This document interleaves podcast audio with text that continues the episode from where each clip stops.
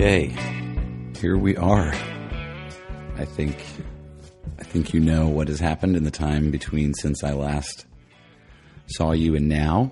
Um, it is Wednesday, April 11th, 1:04 p.m. Pacific Standard Time, which means I'm home in my house and I've tried to have a, a few moments in between um,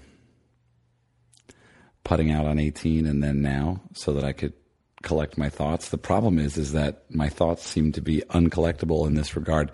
Like I just can't, the, the, the, the thoughts and the experience just like is, it's moving so quickly, you know, and every two seconds I'm like, oh, that's, that's interesting. Oh, that's interesting. That's interesting. So I have like, I actually have notes, believe it or not. I have notes for myself uh, to remember because um, I have a very bad memory. I forget a lot of things. So yeah, it's 1 p.m. Um, just a quick checkup before we get into the meat of the story. I went to the doctor this morning, and I have, I still have the cyst on my vocal cord, but she said it looked good. I didn't know that cysts could look good, and um, so anyway, that's that. She said I can remain talking. Well, she said I should stop talking for a week, and I was like, I'm not going to do that. And she was like, Okay, fine. Um, I just came downstairs from the kitchen where I prepared the paleo cookie batter. And if you're new to the podcast, you'll know that that's one of our little rituals that we do. It's one of my gifts to guests is a handmade gluten-free paleo cookie that is quite tasty. We can all agree. Um, so I'm going to take a break. I think once we get through the first nine, I'm going to go upstairs and bake those sons of bitches, and then uh, I'm going to probably make some coffee, and then I'm going to come back down here and get on a little sugar rush for the for the second nine. Okay, so a lot of questions uh, that I'll try to get to that have been really great. Um, I got to say, first of all, I'm really nervous. I'm more nervous now than I was on the first tee by far. Um, totally. Okay, so anyway, you you go up to the front gate. I think that's where I left you guys on Instagram. Um, you show them the little letter.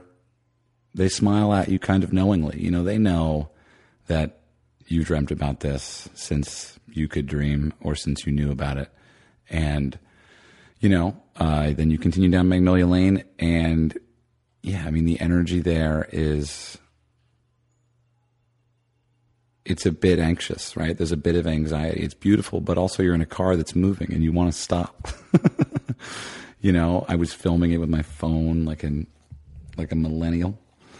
We're proud millennial here. Eh, or am I? Am I Gen Y? Gen Z? I'm not Gen X. I have to stay on topic because otherwise we'll be here for like 12 weeks. I was joking to myself at one point that I could just do uh, every week, I could do a recap of my round at Augusta. that could be a whole new podcast.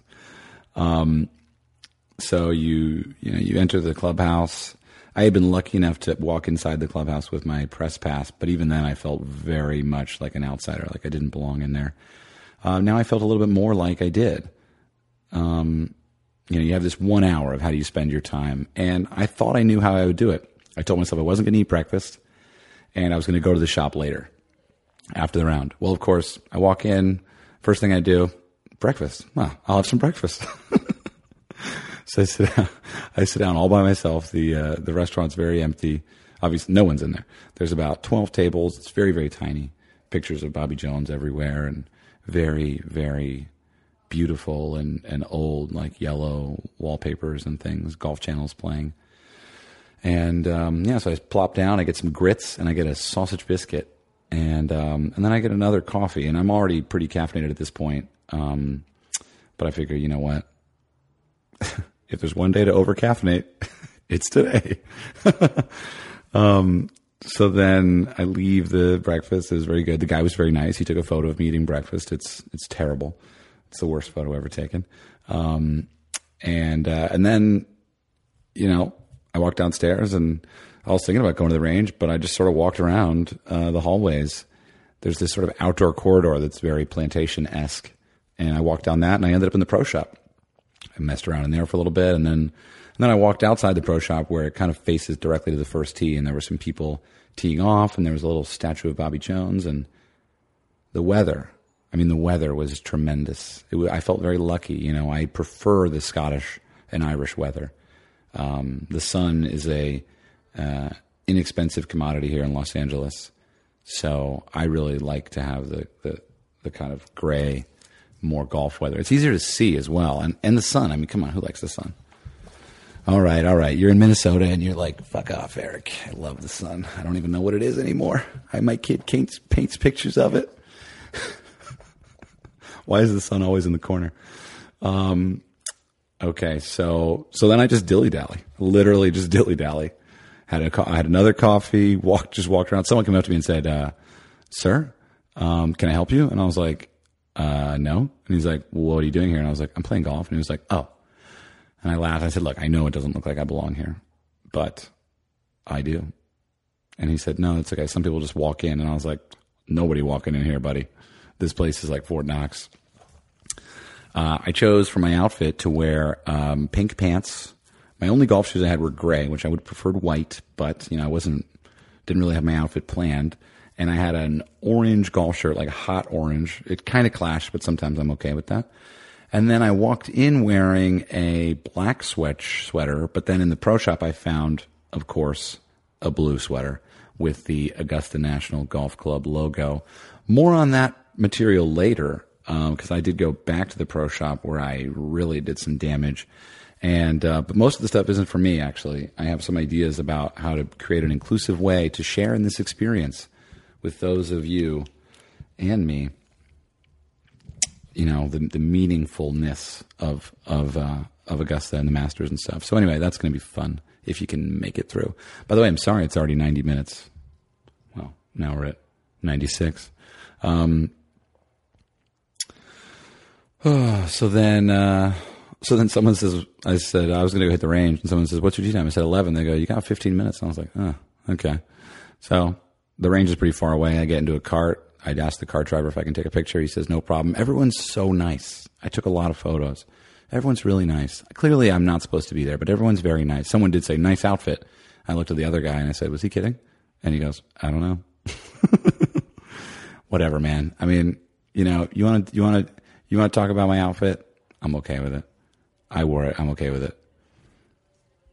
That's a different thing, you know? So then I get to the driving range, and obviously it's beautiful. Um, I meet my caddy. His name's Brian.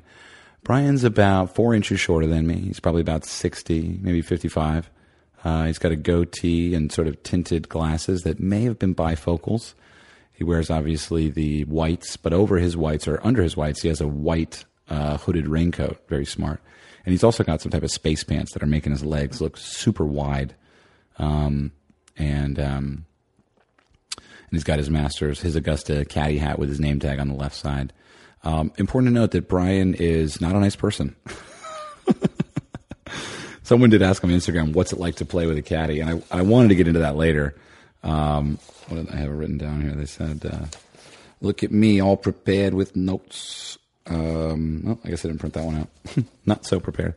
Um, anyway, Brian Brian was not nice, but there is an ending to the story that's happy.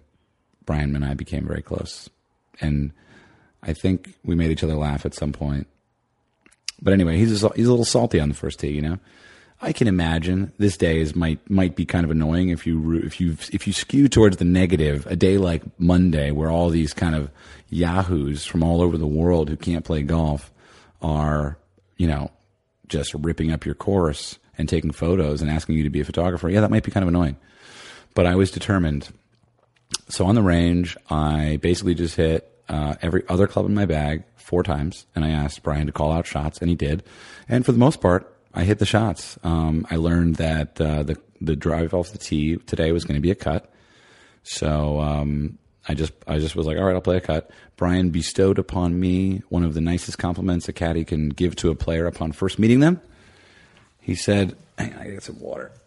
I'm already parched. Man, I can't wait for those cookies. I'm already think I'm actually hungry. Is it bad to eat cookies when you're hungry? Mm. That's some spring water. This is actually water from the 16th pond. I took it. Tastes a little bit like beer. um, yeah, so we uh, so he says to me, sorry, the mic's moving here. God, God, my whole situation's all fucked up. So he, so he, uh, so he looks at my swing. You know, I'm swinging it, and as soon as I pull out the three wood, I'm almost done. He goes, "You play college golf or something?" And I was like, "Buddy, when you see my short game, you will definitely regret asking me that question." And um, but it was a compliment, and nonetheless, we get moving. I realize that uh, I forgot something in the locker room. It's 10:55. My tee time's in five minutes, so I have to go to the locker room. But I'm not stressed. You know, they told me I was a member for a day, so I'm all good. I'm I'm I'm good. I paid my dues. And so I go to the locker room, put my stuff away, and then walk out to the first tee. And who do I see? I see a friend of mine that I didn't know would be there. My friend is named Mark Russell, and he's a PGA Tour rules official. And if you've ever seen a ruling, you know, like a weird ruling issue at a at a PGA Tour event, he's the one who's walking up and he's on the microphone and he's sort of, you know, they do they take they take the the um, walkie-talkie, you know, and they use the antenna of the walkie-talkie to point to a spot, like as though it's the scene of a crime or a murder.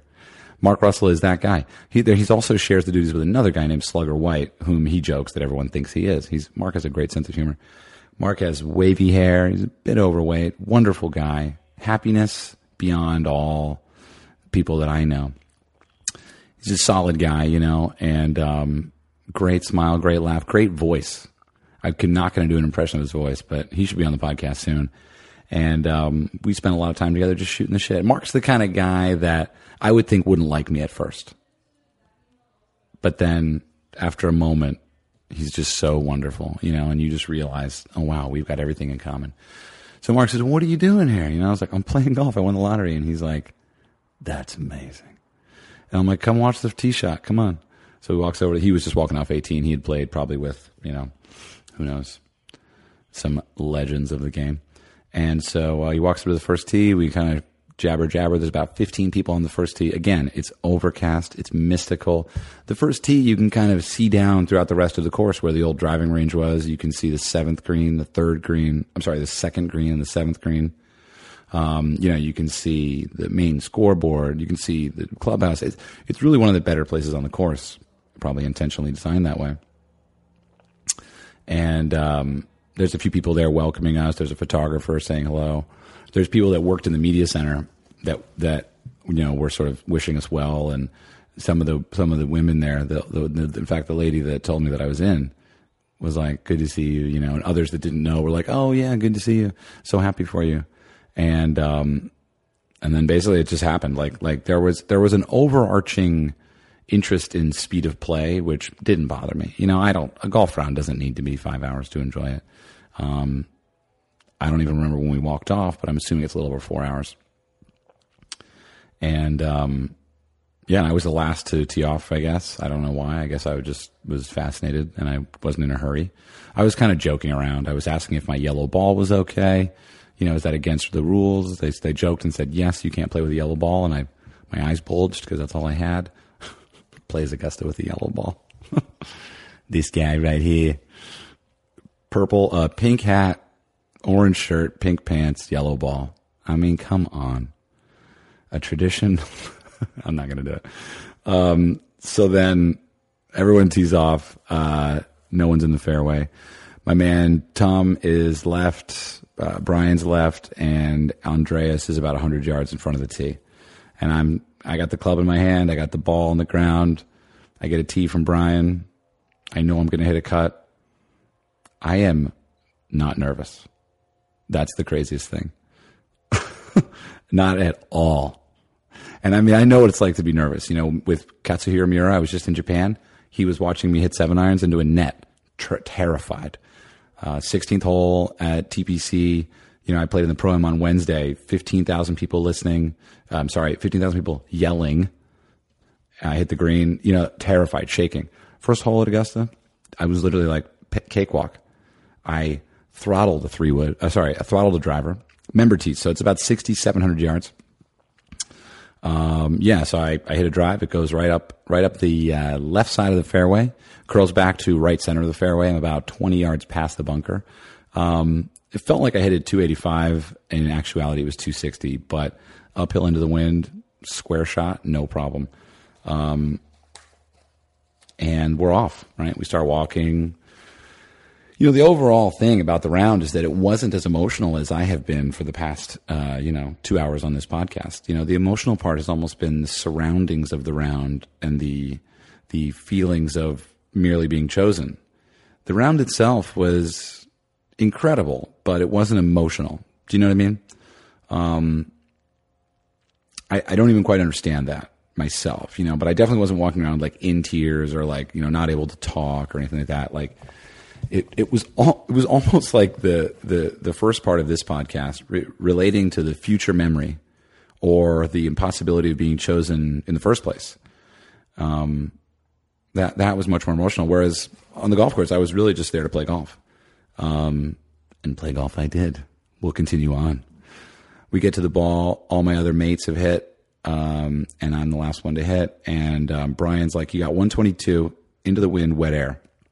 I'm going to say it's playing 130. I was like, "Great, pitching wedge. Let's do this." Without really even lining up, I kind of straddle up to the ball, put my coffee down right next to it, and I say to the guys, the seven guys with me, the four caddies and the uh, three players, I say, "Guys, this is going to be a really good shot." And uh, yeah, just pured it just flight, everything, pitching wedge, you know, a little baby cut, about five feet from the pin. It rests back on earth. And, um, and that's when I got nervous because now I had to make a putt. I am so great off the tee and I am so bad at the hole. Um, not really, but you know, I mean, it's my strength is not short game. My strength is definitely you know, hanging out on the tee and just hitting big shots, but not really so much the delicacies of the game. Um, yeah, so we walk up to the tee. Uh, you know, I take some photos. I'm just, you know, it's it's it's spitting out rain, so I have to keep like wiping the lens on my camera with my shirt. Um, but you know, I wasn't I wasn't going to put on rain gear. I was not going to give in. Everyone else had rain gear on. I was like, I hate rain gear, and I'm not going to wear it. You know, because rain gear like makes all that weird noise when you're walking around and I'm going to put the mic in my lap. How's that? I feel like I need another drink of water. Water. So the ring, I, I hate the rain gear. I don't know. So I was like, I'm not going to wear it. I didn't even bring it with me. Um, so I'm getting wet. I'm getting very wet, and so is my camera. Um, second tee, obviously, it's a little downhill. Par five moves to the left. Uh, I take my line at the bunker. I kind of push it and um, but it's a great shot. I'm in the clear, but I gotta. The problem is when I get up to my ball, I've got to keep my second shot low. I can't really go for the green, and I'm like in some wet uh, uh, secondary, if you will. I believe that coin, this term was coined by Augusta, um, by the Masters. So I hit a four iron, easy shot, just kind of, you know, just put it down there. Um, then I've got a, uh, I have like a I take a sand wedge because I don't carry a 60 degree. I'm only playing with 10 clubs. All right. I've got a four iron, a six iron, an eight iron, a nine iron, a pitching wedge, a gap wedge, a sand wedge, a driver, a three wood, and a putter. All different brands. Whoever gives me free stuff is what I put in my bag. Um, so then, uh, so then I get down to the ball. I got about, uh, I want to say it was like think it was uh, 60, 60 yards, but he said it was playing 70. Uh, I hit a good shot, a little half sand wedge there, uh, a pretty clean, even lie. And um, it was just a little bit right. And, you know, the Sunday pin is all the way on the right. And that was kind of the overarching miss for me of the day. Everything was a little bit right, which is fine. I mean, I was coming, I was getting a nice inside club path. I just wasn't closing the face because I didn't really want to hit a hook. Um, I just should have been doing like a Bubba aim and just aimed way left. Obviously, he's aiming way right, but you know, I should have just been aiming left edge of the green, and then I would have been cutting it off the center of the green. You know, um, but you know, later as we get into Amen Corner, we can we can detail those shots. Um, so so yeah, I missed the green, and then I got a putt. Um, Wait, did I tell you I made the putt on one? Yeah, I did. So I'm one under on the second tee, and the joke was, okay, I'm to see you guys later. I'm leaving. Um, so then I, so then I putted off the edge of the green, which I hate doing, but the pin is so close, I can't really chip it. I put it, it barely gets on the green. My second putt, you know, it's a little downhill to the left, and um, yeah, I missed by like a cup. So then tap in for bogey, even par. Um, third hole, I hit a bad tee shot. Driver, my driver is basically where my shot was on the second hole. It's like it's like around the bunker on number two, and Brian's like, "My man, it's your lucky day. You have a gap of the ages, right?" And there is literally a gap. It's there's a hole in the trees that's probably about the size of a car, and it is at the right height for a nice eight iron. And I'm about, he said, 156 in. Um, and somehow he's like, that's the line. I was like, I thought the line, I thought the, the pin was further right. In fact, the line was actually further to the left. Um, I hit a perfect eight iron, went right through the gap, and I'm basically on the backside of the green, line two. And the problem is, is I was on the backside of the green, but the green pinches in between me and the hole.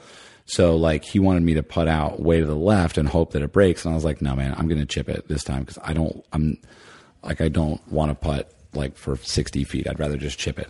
So I chip it, and it's a great chip, but I missed the putt. You know, and I mean like, you know me, I'm not like the guy that's stressing about making little putts at Augusta National. You know what I mean? Sure, I wanted to make it, but I'm one over on the fourth hole. All good, right? Fourth hole. Uh, par three. It's um, it's playing 177, and um, it's a little bit downhill, but the air's heavy. So I'm thinking I'm going to make an easy six. I don't own a seven iron. I mean, I could have maybe just like literally rifled a seven iron with a with a bit of a draw, which would have been nice. But I don't own a seven iron, so um, I had to use my six. And this was kind of the demise of the day for me was this particular mistake of trying to hit a weak six and not really having that shot. I don't have that shot.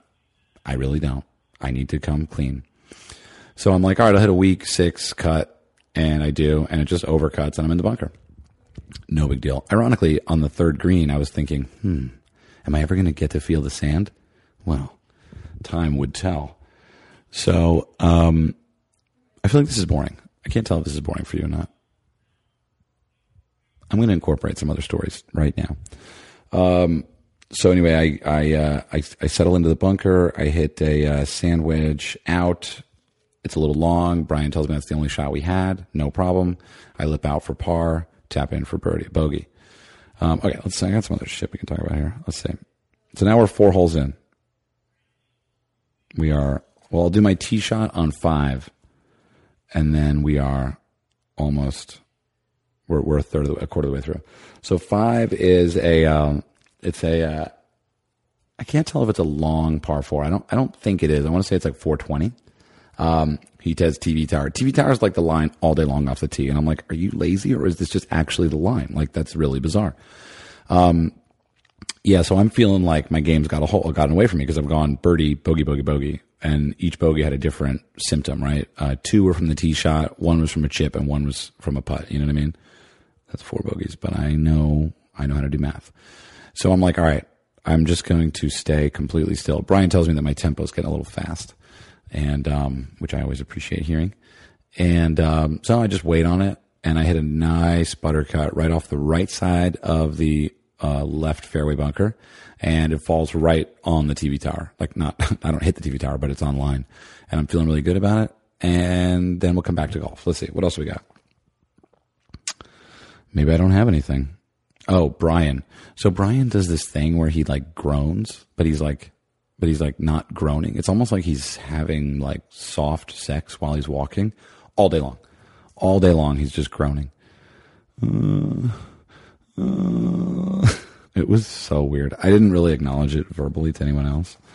Um, yeah, I. Um, it's funny because I've had time to look at all the photos I took. I took so many photos. In fact, one of the ways I want to do the contest around the gear is if you can guess within a hundred, if you can guess within 50 photos how many photos I actually took, I'll send you something um, do it on one of the Instagrams or whatever. Maybe I'll do a post about it actually. You'll know when. Um, but after looking at all the photos, I realized uh, something very visual about the golf course that you see when you're there, but it's not as easy because it's 3D. So in two dimensions, comparing what happened what I saw and what it is, you realize just how massive the bunkers are and how big the greens are. Um, you know, they are, and they're all very like almost shapeless, you know, with the exception of like the 10th fairway bunker. Like they're all relatively simple edges and they just make the humans that inhabit the space very small. The fairways are huge. Um, you know, and most of the bunkers kind of like they just sort of like hang out by the greens. I don't know. And even, and even they're so deep there. Some of them are 10, 15 feet deep. They don't look that way. You know what I mean?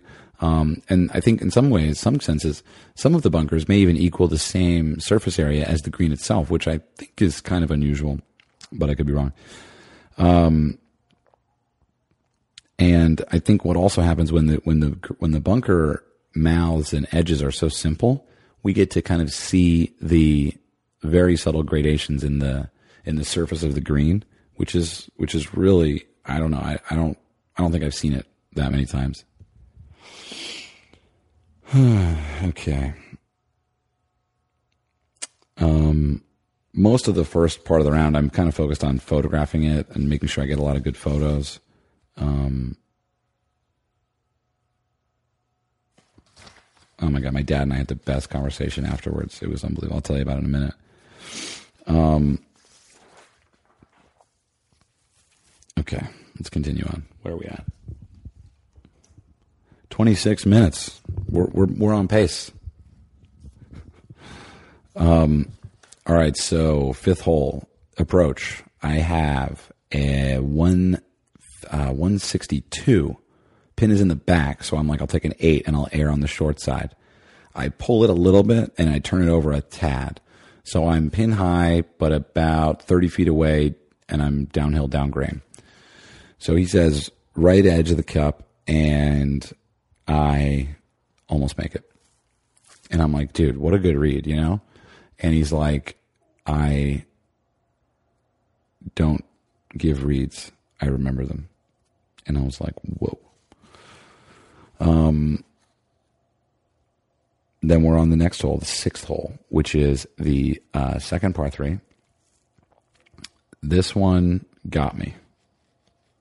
This one got me. Uh, I I shouldn't have hit my shot, but the guys walking up from the group behind like walked on the tee as I was like at address, and they were walking. They were fully walking. I should have stopped, but I didn't. I swang and I like just hit it a little fat and it went in the front bunker. The pin is in the back right. I've got so much work to do to get there. I can't. I I I hit it. It spun back off the green. I chipped it. I got it up there. I two putted. I double bogeyed. Um, that was frustrating. You know, it was like that's on me. You know, I should I should have known better. I shouldn't have. I shouldn't have hit the shot. Um, more water. How's it going so far? Can you guys believe it? I can't believe it. Being home weirdest feeling ever.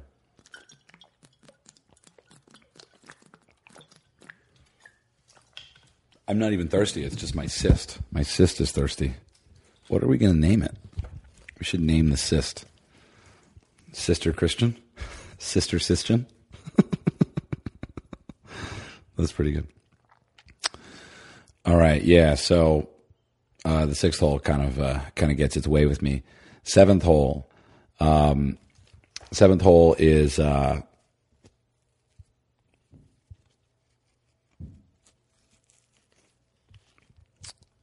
seventh hole. Well, the sixth hole was really cool because you kind of walk down this incredible view where you don't really get to see very often. It's this steep hill that you come down off the par three, and you get to see the 16th green and the 12th. I'm sorry, and the 15th green. And it's a really wonderful viewpoint up there. I took a lot of photos of all the azaleas up there and all the trees, and the water was very still. And at this point, it was kind of thinking about stopping raining, but it wasn't, in fact. And um, yeah, it was really nice. Uh, seventh hole. You know what? Hang on a second. I got to go get one thing. Sorry. All right. Sorry. I just wanted to grab my scorecard just to get the exact yardages. So the scorecard is so chill. It's like the size of two credit cards. It's very tiny. And there's only uh, two yardages on it. There's member tees, which comes first and then master's tees, which comes second. So the me- the master the member tee yardage, oh, 63, 65. Is that right? That's not right though, because we didn't have I didn't have 145 into 16. Oh, but the yardages are to the middle of the green, so maybe I did. Hmm, maybe I'm wrong. Master tees are 74 35. Incroyable. So number seven, 330 uphill with a pretty intense uh, green. I um, I hit a drive. It was a nice cut. Very happy. You know, it's like I think that's one of my things about the day is I did good of job. I did good of job recovering from a drama on previous hole. So it was very nice to be um, bouncing back, as they would say, on the um, PGA Tour. And um, I'm looking for um, sponsorship or uh, anyway. Um, yeah, I could drive. Again, I mean the drivers the driver's flowing for me all day. And then I have again, I've got that number, 170. I would like to have a seven iron here. But instead I hit an easy six and I sliced it short of the front right of the green. And um, then wait, wait, no, I'm confusing 17 and 7. Seven. Okay. Seven was, um, right. I'm remembering seven now. Seven, I hit a great drive and I had, uh, 60 yards in and I was all over it. I felt so good about it. Pulled out my sand wedge, just hit an easy shot. And right as soon as I hit it, Brian goes, get up. And I was like, that doesn't need to get up. That needs to get down. Get up to get down. How about James Brown being from Augusta? Who knew?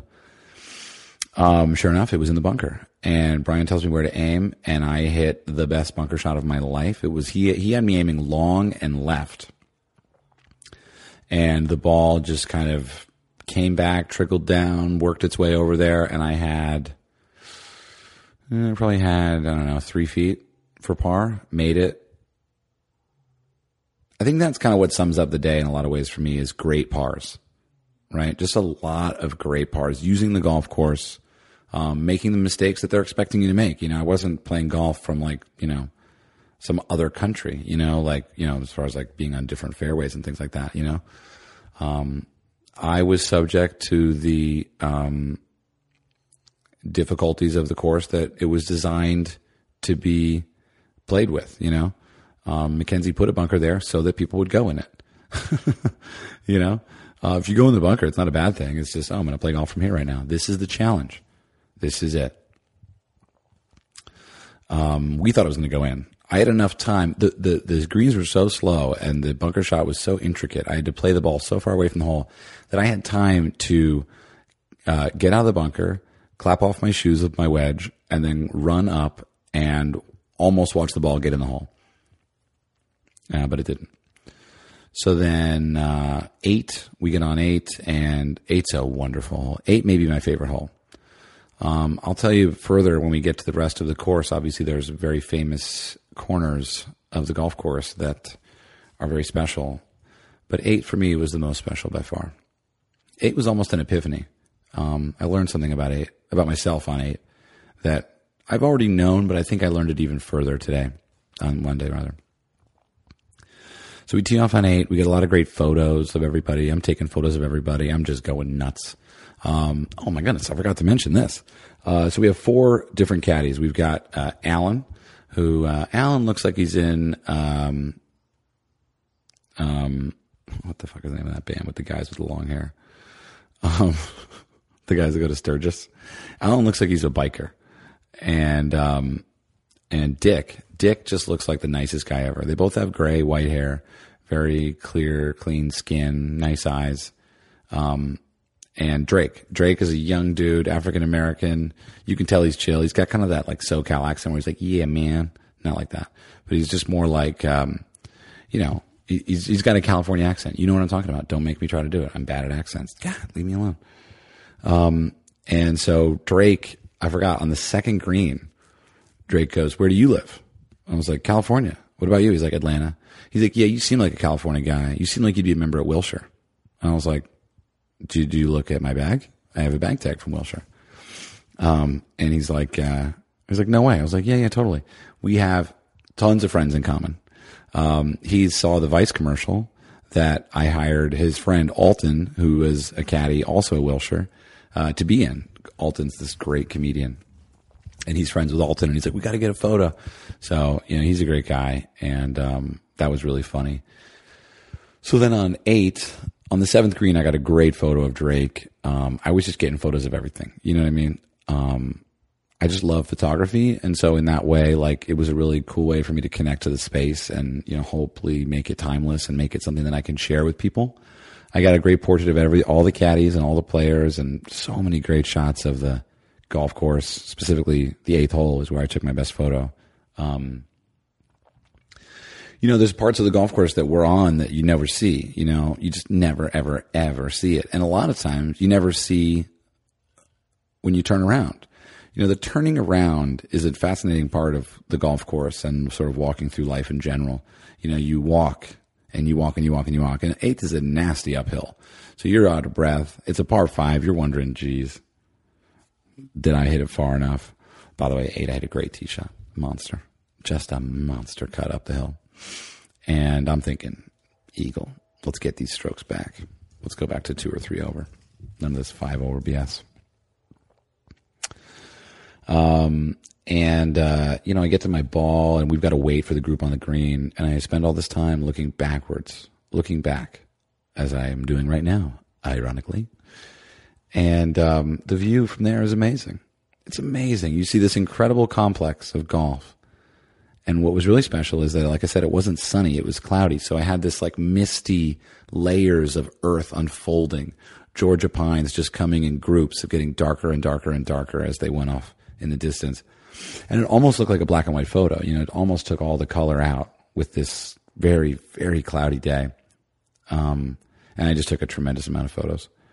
And then um, my man Brian was like, look, three wood. We picked the line. The line was the TV tower again, surprisingly. And um, I told him I was going to hit a cut.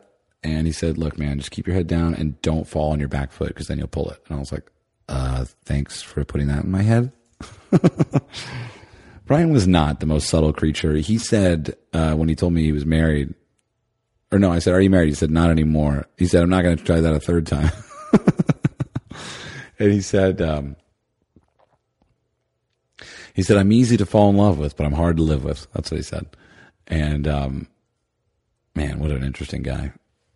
Anyway, I hit the shot he asked me to hit. I thought I went over the green because I had 220 front edge, but the ball was not flying. The greens were slow, the air was slow, nothing was moving.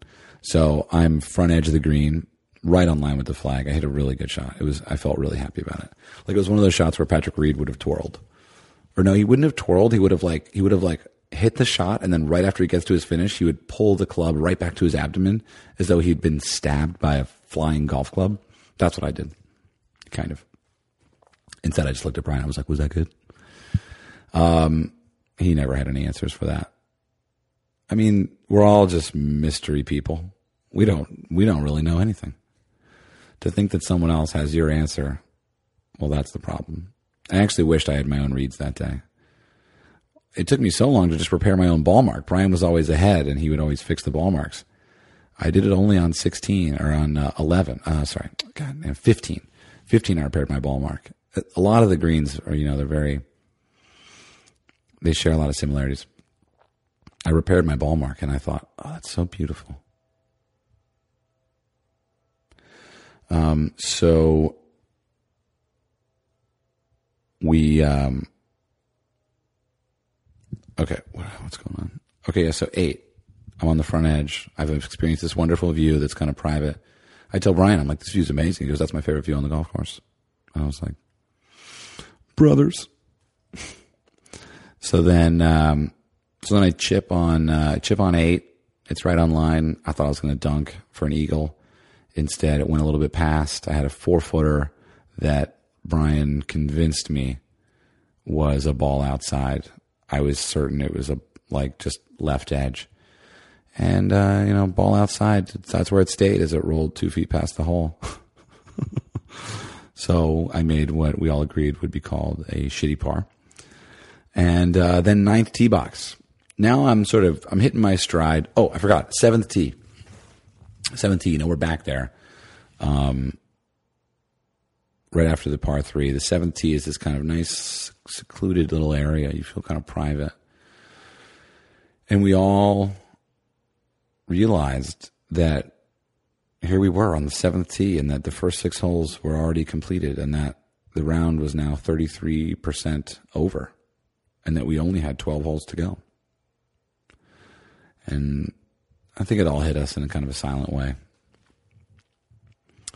So then, uh, ninth tee box, I pick a line, which is um, I pick I pick like sort of left center of the fairway, thinking I'll hit a little tiny cut in the fairway. I'll kick it left.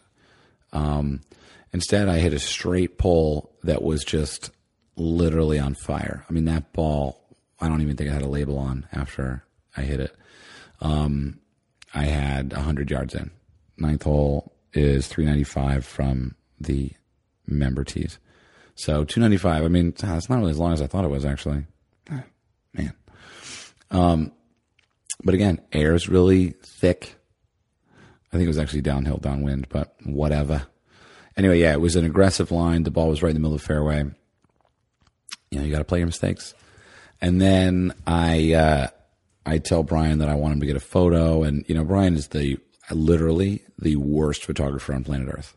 Like every time I'd be like, "Yo, we take a photo," it would be like blurry or black. Like the only two mistakes you can make. Like I would rather you have the horizon wrong or like I don't know, but like they were blurry or black, and those actually are not photos. They are sort of like mistakes. No, I just said something good about mistakes.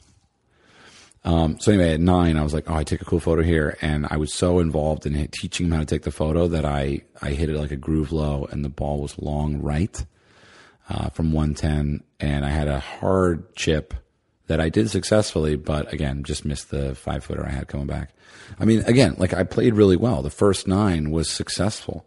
Um, I walked onto the 10th tee with six over, 42. Par, bo- uh, sorry, birdie, bogey, bogey, bogey, par, double, par, par, single. Did I do my score right?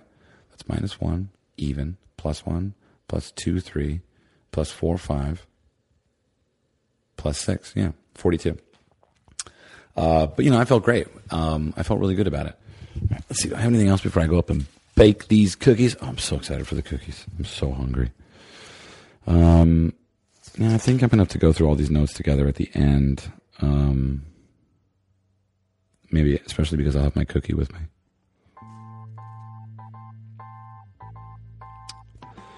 Yeah. Okay. I am going to take a break, but you will experience it as no time has passed. Fascinating. Okay, bye. Oh, we came up with a new way to end the podcast. What do you think of this? I'm Erik, and I'll see you on the tee. That's so cheesy. I can't do that. What should it be? Yeah, we can't think about that. All right, bye.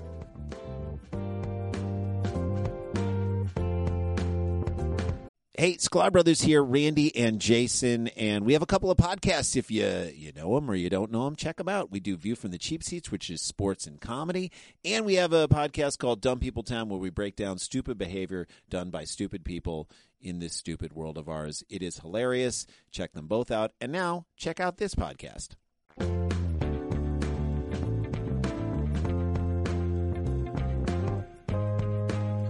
All right, thank you, everybody. I needed a little break. Mm. Man, there's nothing like the second cup of coffee. And I brought down a plate of. Uh, how many paleo cookies do you think I have on this plate? Oh, so good. Reminds me of that Will Ferrell in Old School when he's like, when he hasn't drank alcohol in so long, and he's like, it's so good when it hits your lips. Um, I have a plate of three, three cookies. You know, it takes a long time though. You know, you got to you know make the batter, and then you know mix it together, and then you got to let it cool. Like I said in the recipe, forty-five minutes. There's a better volume there. Forty-five minutes, and then um, you know you got to get it out, put in little balls. My balls, the the balls I made were a little too big today, and all the cookies started to, uh, you know. I was going to use a different word rub up against each other. Uh, there's some big cookies though, which is fine. I will take it. Um, you know, and then the coffee takes forever to make, and that's just filled with caffeine. So I'm excited to see how this second nine of the podcast goes, how different it'll be. Um, oh, I didn't bring a napkin. So I wipe my chocolatey lips on my Augusta National scorecard. Probably not. Um. All right. Whoa, that was a good bite. I put in extra chocolate chips today. Um. Oh yeah. So if you're curious, I don't know if I don't know if you if you don't follow me on Instagram, I'm going to post some photos of the things I'm talking about in the story, in the Insta story today. I'm really excited. I'll probably post it like, uh, hmm, going to post it tonight, and then you can look at it tomorrow. This is Wednesday. I already said that. It's it's only, I don't know. It took me a while to do this, the cookies and stuff. But anyway, I'm back. I want to chug this coffee and slam these cookies because it took so long to make. You know, I mean, it's like fun. Like I like that stuff where it's like it takes you a long time to make it, and then you just slam it down. I eat like a like a rabid dog. You know, I actually was on the plane yesterday, and they served a meal, and the guy next to me was like clearly, you know, he was he had like a he was the normal kind of guy, you know, that sits uh, in that seat. You know, and he's got the collared shirt, and he's got a PC, and not against PCs, you know, but he's uh, working and he's very normal. And I get my food and I just like, I'm doing bread with butter and then I put the chicken on top of it and I take a mouthful of rice. It's too hot. I almost choke. And then I just swig some water. Two minutes later, I'm done with the entire meal. He's still working on it for like 10 minutes. Okay, 10th tee box. You ready? 42 on the front. 10th tee box. I'm thinking, all right, I got some opportunities here. I'd like to come in 79 would be great. 79 would be great. That means that I only can go one more bogey. that didn't happen. Uh, but what did happen is, oh, on the 10th tee box, there's a, there's a, uh, there's a snack cart. I didn't ask if it's always like that, but there is. And it's this nice old guy and he goes, help yourself to whatever you want. And then I, I bought a, I got a bunch of stuff, coffee, obviously. I had five cups of coffee yesterday while traveling back to LA. And I was like, is something wrong with me? And then I was like, I, I was like, if something wrong with me, I don't want it to be right. I had so much coffee. I was exhausted. As soon as I got done and like went to my parents' house and then laid down, I was so tired. It's been such an incredibly high energy week that and then to end with like this just insane experience was like too much. Like I I I wouldn't have been surprised if I was just walking along and my hand fell off. like it was so it was so 11. You know I mean? It was just all it was. It's like one step above anything I've ever done. Um, okay. You know, in Japan, they slurp their uh, ramen and their um, miso soup. It's considered rude not to. Go figure. Culture. Culture. So 10th tee. I get my coffee. Oh, and the guy's like, yeah, it's like whatever. He names it a dollar amount. And I was like, oh, I don't have any money. And he's like, no problem. And I was like, so weird. Like, why is it just no problem? um, so, um, so I pick my line on 10. I'm thinking right center of the fairway. No, no, no. I was thinking left. I was thinking left edge of the fairway with a cut. I blocked it, straight shot, headed to like the right edge of the fairway.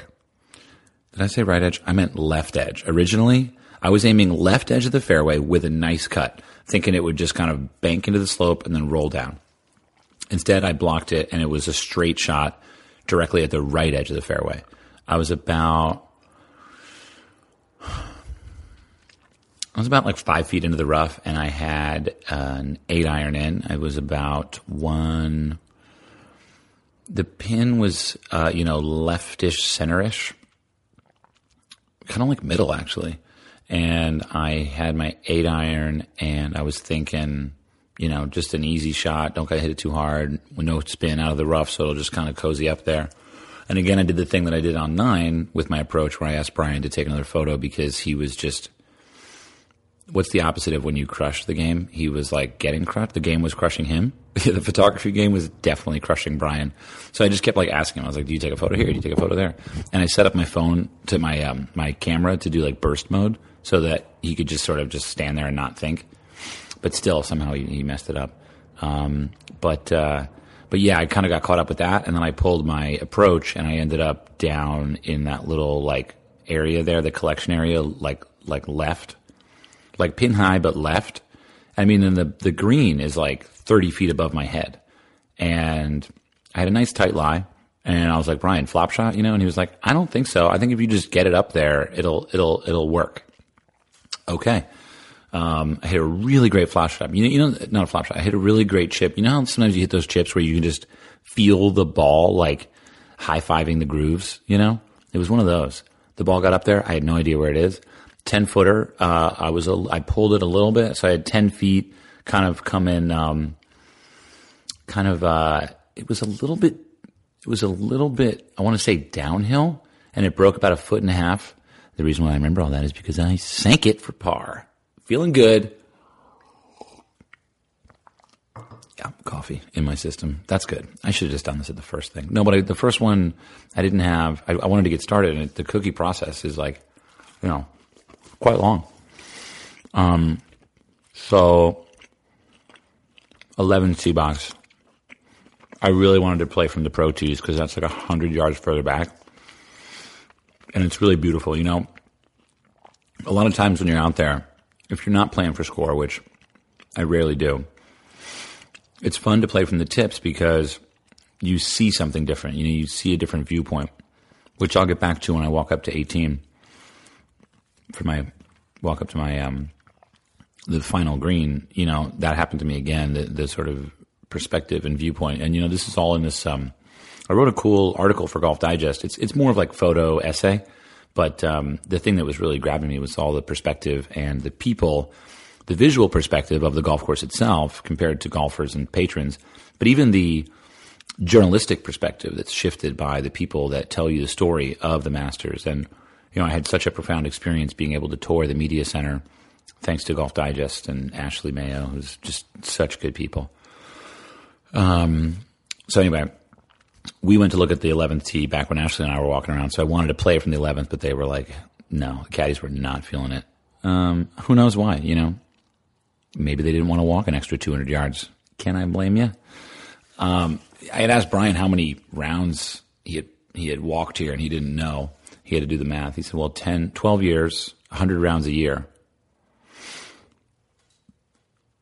20,000 holes something like that. We figured out. He had actually trained the other three caddies that uh, were with us. Um, so we played the member tee on 11. Um, again, I was thinking cut up the center and maybe it would land on the right side. Instead, it was just another pull. Um, so I was pull, push, pull. And then what happened? Easy, all right? Just give me a break. I'm just, I'm one cookie in, half coffee down. I can't believe this. I can't believe I'm in my living, my bedroom. I'm in my bedroom because my uh, people don't work in my uh, office. Can't have anybody listening to me while I'm listen. That'd be weird. To have someone listening to it while I'm doing it because I'm. I don't know. I make weird faces. Um, but can you believe this? I cannot believe we're here talking about this. Um, so I pull it um, I think it's in the woods, but miraculously, Brian finds it. And I said to him, I said, look, you don't fuck with me, are you? You didn't just pull a ball out of my bag, do you? He said, no. So I believe him, you know? Um, so yeah, so it was a really good drive though. It was, it was like, it wasn't even the biggest pull. It was just a little bit more of a draw and then it got a left kick. So I had, uh, I want to say I had 130, 131 ish. So I got my pitching wedge. I'm feeling super confident right now because that ball, my ball is not going to go left of the left pin. I know it. So um, I just open up the club, pitching wedge, and just take a good old rip at it. And it's a great shot. Just sort of uh, a little bit right of the flag, pin high, and um, a little bit right. I mean, probably it's probably about fifteen to twenty feet actually. So it's not it's not like very close, but I mean, you can't get close to that flag. You, you would be an idiot to aim at it. Um, they call that a sucker pin, and I'm no sucker. Um, sorry, what's that? Yes. All right. So then, uh, so then I get up to the ball, and here's the thing. I mean, we're talking about the 11th hole right now.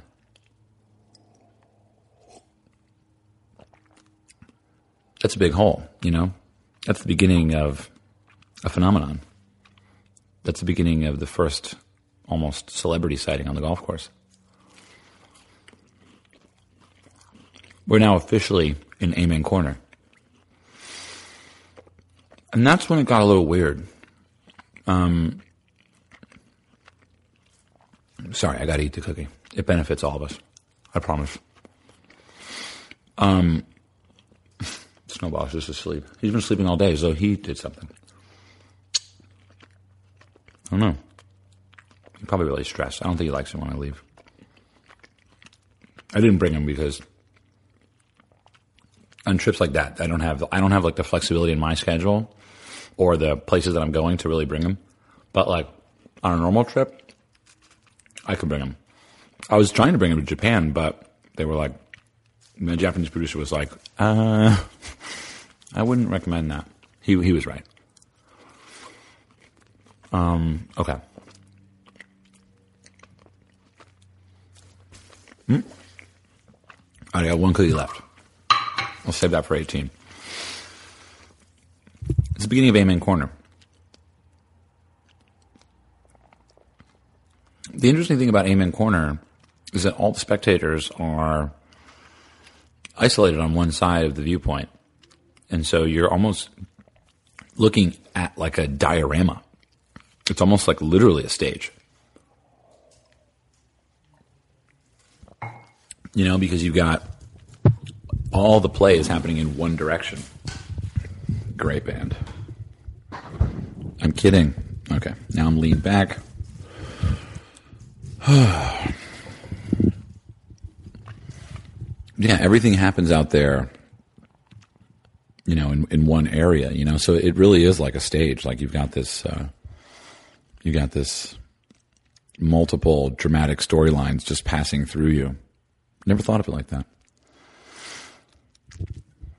And when you walk down the 11th fairway, the vantage point is very different of what's about to happen. So you see the 11th green and you know, from where the patrons stand, it looks like the 12th green is to the right of the 11th green. But when you walked on the fairway, the 12th green is directly behind the 11th green. So they kind of stack up on top of each other. And there's this like really interesting um, layering effect. And then to the right, you know, they had been so gracious, uh, Augusta National and the Masters, to take down the ropes the day before. So it was very open. The amount of openness was very shocking all over the course especially visible from the eighth fairway where I looked back down and Brian and I noted to each other that this was our favorite spot on the course and that we were indeed stepbrothers. So you know, when you come around on twelve, I hit the I hit the we, as we as we sort of come over the crest of the eleventh fairway and make your way down into it, it, it, it begins to vibrate a little bit, right? Um, almost like it did coming up Magnolia Lane. You know, there was a similar level of intensity of I don't want to miss this. And I took out my camera. My camera's around my neck most of the time, and I took my camera, started taking a bunch of photos, and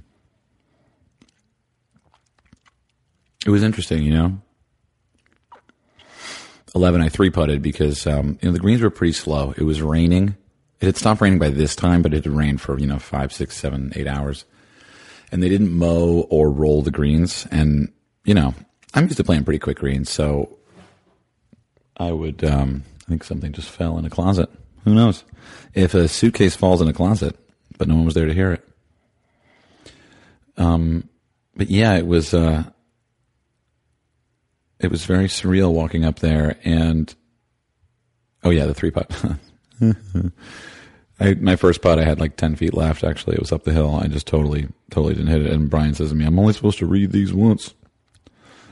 I was like, well, you're going to you're going to be reading a lot of them more than once. So get used to it. We've only got so many holes left. And this is about the time Brian and I really started to get along and have fun. You know, he, he really wanted me to play well and have fun. And I told him, look, they're not, those aren't the same things. Not for me, at least. I don't care, man. I don't care. I literally don't care. I'm sure I could have shot a 79 if I had been a little bit more focused or if I had, you know, practiced my swing prior more than seven minutes. Um, you know, I tapped in for bogey and then, um, and then here's, here, so then we walk up to 12 and there's a group on the green and, you know, we're all just like moved into silence, right? Here we are. Here's this moment. We're here. We've been looking forward to this. Now we're here. It may never, ever, ever come back. This is it. You know, and I mean, on some level, here I am now. Why am I even doing this podcast? Well, it's because we all think that I've been to the promised land and I have something of wisdom to offer or some type of scoop. And that's totally true. In some weird way, that's very true. And so I'm on the 12th tee and um, I'm just soaking it all in. But something occurs to me. I've seen this. I've seen this, right? This shot. I've stood here many, many times. I've basically almost stood on the tee. My, you know, this is the first place I go to. It's so beautiful. All of the different kinds of shrubs and bushes that make up the background, all of the incredibly tall trees and the grass and the, the architecture and the bridges and the sky. It's all the perfect temperature and it's getting warmer and the rain is stopping. We're on the 12th tee. And I'm reflecting. It's not terribly emotional though. Again, like it's kind of the whole round has just been like I'm here to play golf. It's not I'm not I don't want to do anything too unusual you know, I want to I want to just do what I normally do, which is have fun, play golf, admire good shots, be frustrated with bad shots and let that go.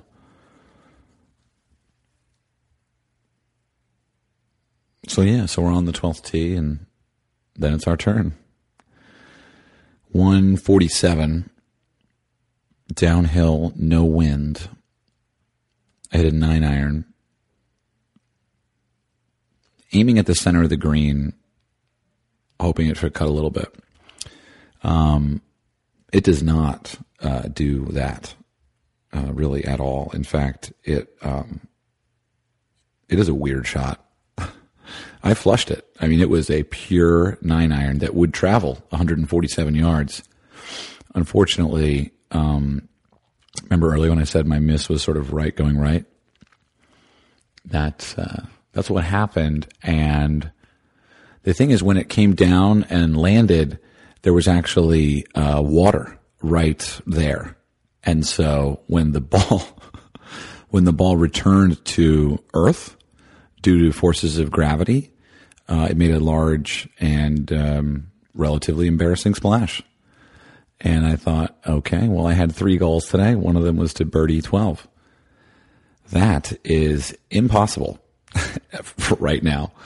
Um, but I didn't really care. I, I hit a really flush shot and I sort of chuckled, you know, because, well, what is the memory anyway?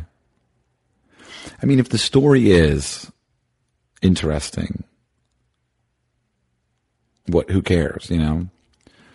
I don't know. I mean, I mean, it's like, it's like what, it's like, you know, let's zoom out a second. What, why do we do it? Right? Is it, what, do we, are we, do we actually care about the number? I don't know. So we walk out. Brian throws me a ball. The next one I have is a magenta ball, bright red, the brightest red. It ironically matches my outfit perfectly. We drop it, and I've got 50 yards. Easy shot. Easy shot. I got this shot. I know it. And um, take a sip of water. There were there were coolers on every tee box, so I would get water on every tee. I was very well hydrated. I must have pissed on like eight trees and um, I pull out my sand wedge and I'm feeling really good about it. Back in my stance,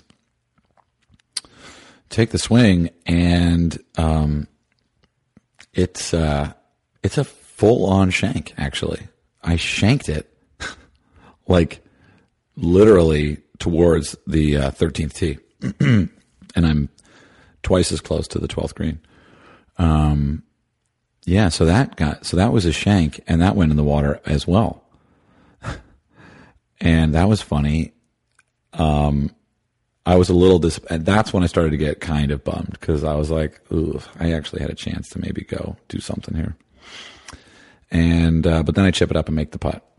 Fine, congratulations. My neck, yeah, my next shot was great. It was fine. It was like five feet. Didn't care. Sank the putt, no break inside the hole. And then I just sort of walked over to the 13th tee and inhaled a little bit, exhaled, kind of pondered the ridiculousness of doing exactly what I did in Thailand at the replica 12th hole that I played in Adventures in Golf. They had a replica of Augusta National. And I walked up to the tee and I said, Well, I'm not going to do a Jordan Spieth here. So now I've um, successfully done, I've played Augusta twice. and I've made a six on uh, the 12th hole twice. So uh, that's a triple. And I was hoping for uh, less. I was hoping for uh, a two. Um, so then the magical beauty of crossing that bridge happened. Um, but again, for me, it's one of these things where, you know, when I travel, I don't like the, the big things. I like the small things. You know, if I got to Rome, I'm not going to go to the Vatican right away. In fact, I might never go. I might drive through it on my way to somewhere else more intimate. Um, you know, for me, the the the more the more popular spots just typically don't do it for me, and maybe that's just because I'm like, um, I, I don't know why. I, I think it's because I I um, it's hard to sometimes connect with people in such an, a busy place, but that's not it, really. I mean I think for me, I kind of crave an element of being able to be curious and then being able to uncover, right? Um, you know, at the Grand Canyon, I would probably enjoy going to like the, uh, gr- um, you know, maintenance shed that has a sort of a weird minor view of the Grand Canyon rather than the main spot. Um, you know, I think that there's some intelligence there that I'm not, I don't really understand yet. I mean, in a sense, that's adventures in golf. You know, we go to the weird, the unpopular, the strange, and we meet the people there. I mean, there's no people on the holes of Augusta National, but there are, I don't know, subtle stories that sort of, I don't know, become more personal to me in a sense. Um, because it's like, I, that's like, I don't know. 13th tee uh, driver. I'm thinking straight shot, maybe a little cut right up there at the bunch of pines, kind of where Phil was at. And I take a really comfortable swing. I'm just feeling great. Um, and I hit the ball, sweet as can be. Never see it. Never ever saw it. And everyone in the group says, "Great shot." Oh wow, great shot, man. And my caddy Brian comes over and says, "I don't know, man. That was good, but it might it might be maybe too good. So it was a it was a draw that started left of my target. So it was a bit of a pull draw that uh, we weren't sure whether or not it would have hit one of those branches or potentially rolled, gotten a bounce and rolled down into the. Um, I don't. I don't think that's Rae's Creek. I think that's a tributary of Rae's Creek. But uh, but anyway, we weren't sure. But I'm still a bit like, feeling abused from 12, you know, such a simple hole. And I really just wanted it, you know. The truth is, though, I would rather um, hit the green on 16 at Scottsdale and then do a Jordan Spieth on 12 at Augusta to really get into the experience of being a PGA Tour player. And then we had a joke going, like, what if I tried to play a famous course, like maybe, you know, the old course, and I would try to play each hole at or worse than the recorded worst score in a tournament at that course. So like, you know, Ernie Els got a 10 on number one at Augusta, you know, beat that. Uh, Spieth got a, you know, a six, you know, whatever it is. Just, you know, uh, Garcia got his, I can't remember what he shot on that hole, but, you know, with the water. Um, so anyway, moving slowly, walking off the tee, saying goodbye to Amen Corner. I, I walked backwards, um, and just faced away, faced, faced back at the, what we were leaving, the 12th green and the 13th tee and the 11th green, the 12th tee, all the wonderful trees and bridges and took photographs facing that way. I got a really good, a couple photos there. And then I walked up along the creek and sort of didn't really even care where my ball was. Nor- normally, and I'm very urgently looking for the colored ball that I play. That's the only reason I play a colored ball, so I can just easily see which one's mine. I hate the whole like, is this one mine? Is that one mine? Well, what are you playing? You, oh yeah, I think I'm playing that ball. No, I'm playing that ball. No, I'm playing a ball that is not the same color. So there's, it's only, there's not your ball. I can't, cause I'm just so impatient. I can't handle it. So, uh, so I'm walking up the, the little creek there, the little tributary of Rae's Creek, and Brian's standing there staring up at the tree as though he's pondering his own size and mortality. But in fact, he was just looking for a hawk. I asked him what his favorite moment was on the course, and he had he had one answer, and he quickly followed it up with a different one. Um, I asked him this on uh, 14, actually. So I'm jumping ahead.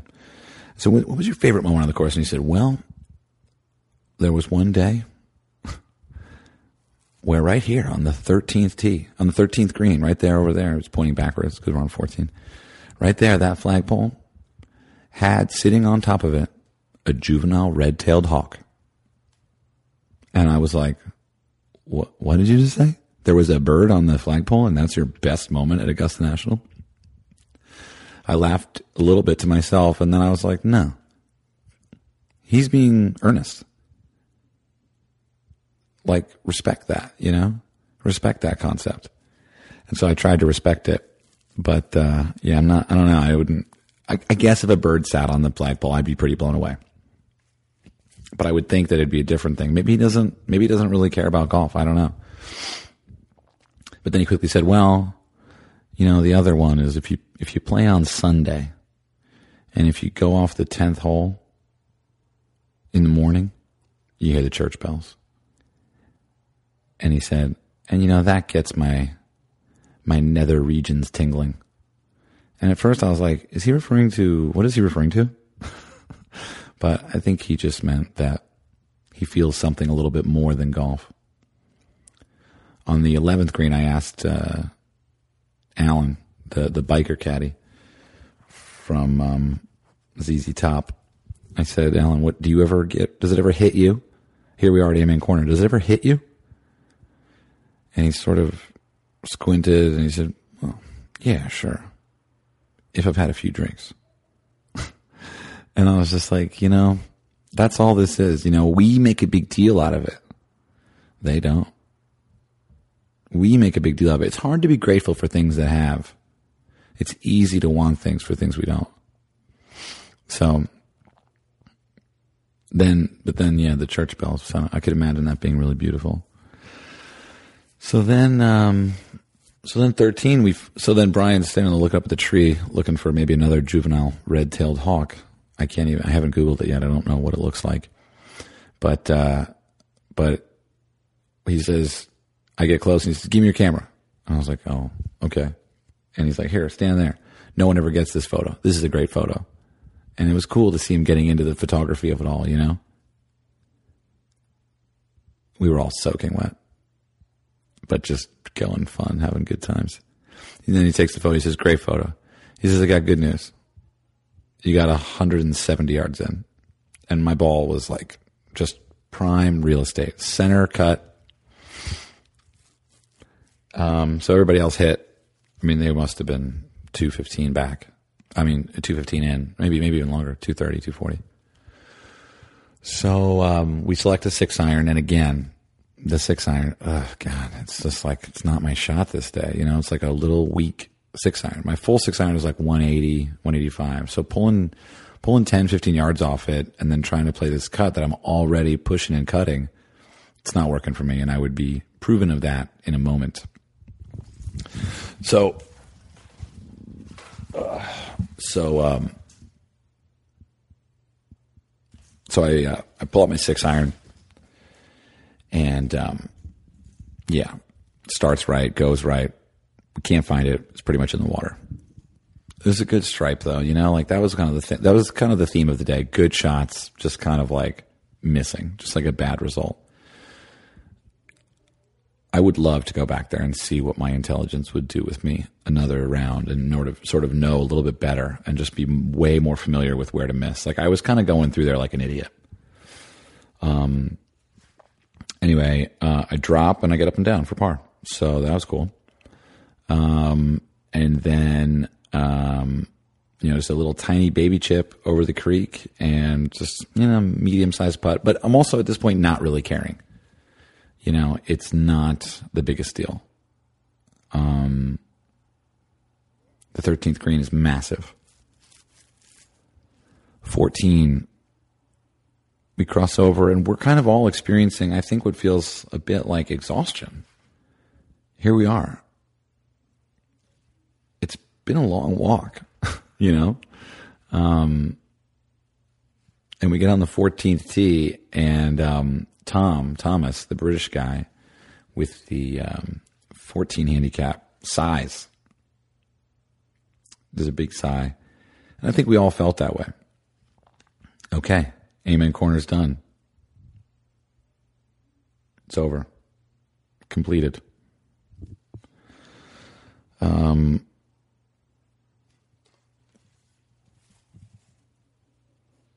strange to be filled with relief after that. I don't know. For me, it was challenging. I don't know what the other guys shot.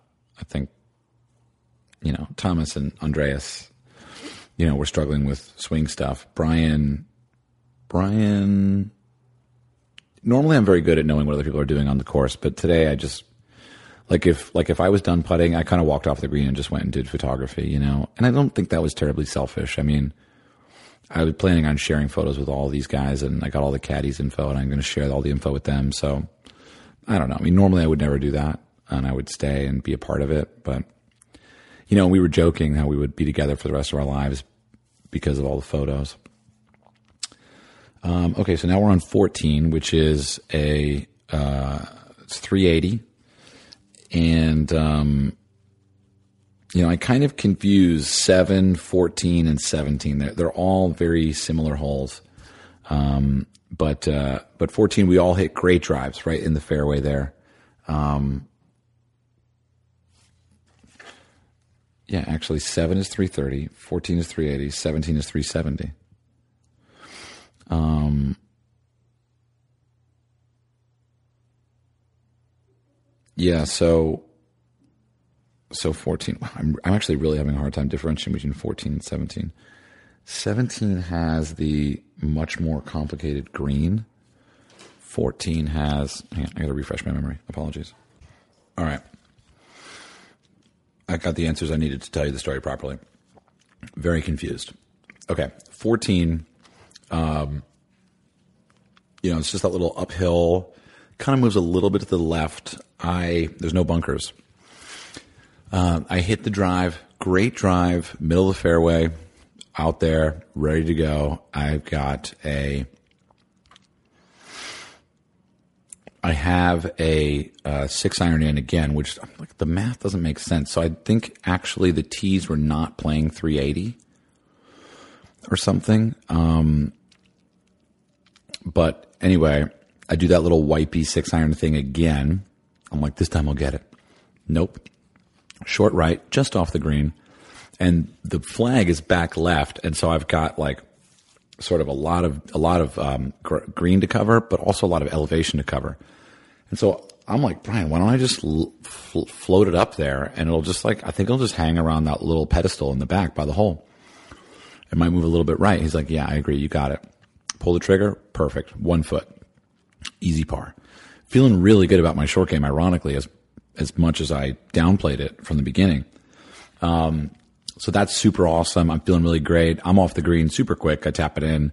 So then I go take some photos. I took some photos of the um, 15th tee box, and I was really trying to photograph a lot of the tee boxes because I just am obsessed. I have like a tee box fetish, and we actually started talking about this on the um, on the 15th tee with the group. You know, the tee box for me is this place of congeniality. It's a place of um, small talk. It's a place of opportunity. Where the green is much more serious. There's not a lot of talking, and the green is also much more like celebratory or very, um, very. Uh, it can be very negative as well. You know, putter, putter throw. Um, you, you you tend to blame the green a lot for a spike mark, or you get the read wrong. You don't blame the tee box. The tee box is just a flat piece of grass. For some reason, no one gets bothered by it. I love a tee box.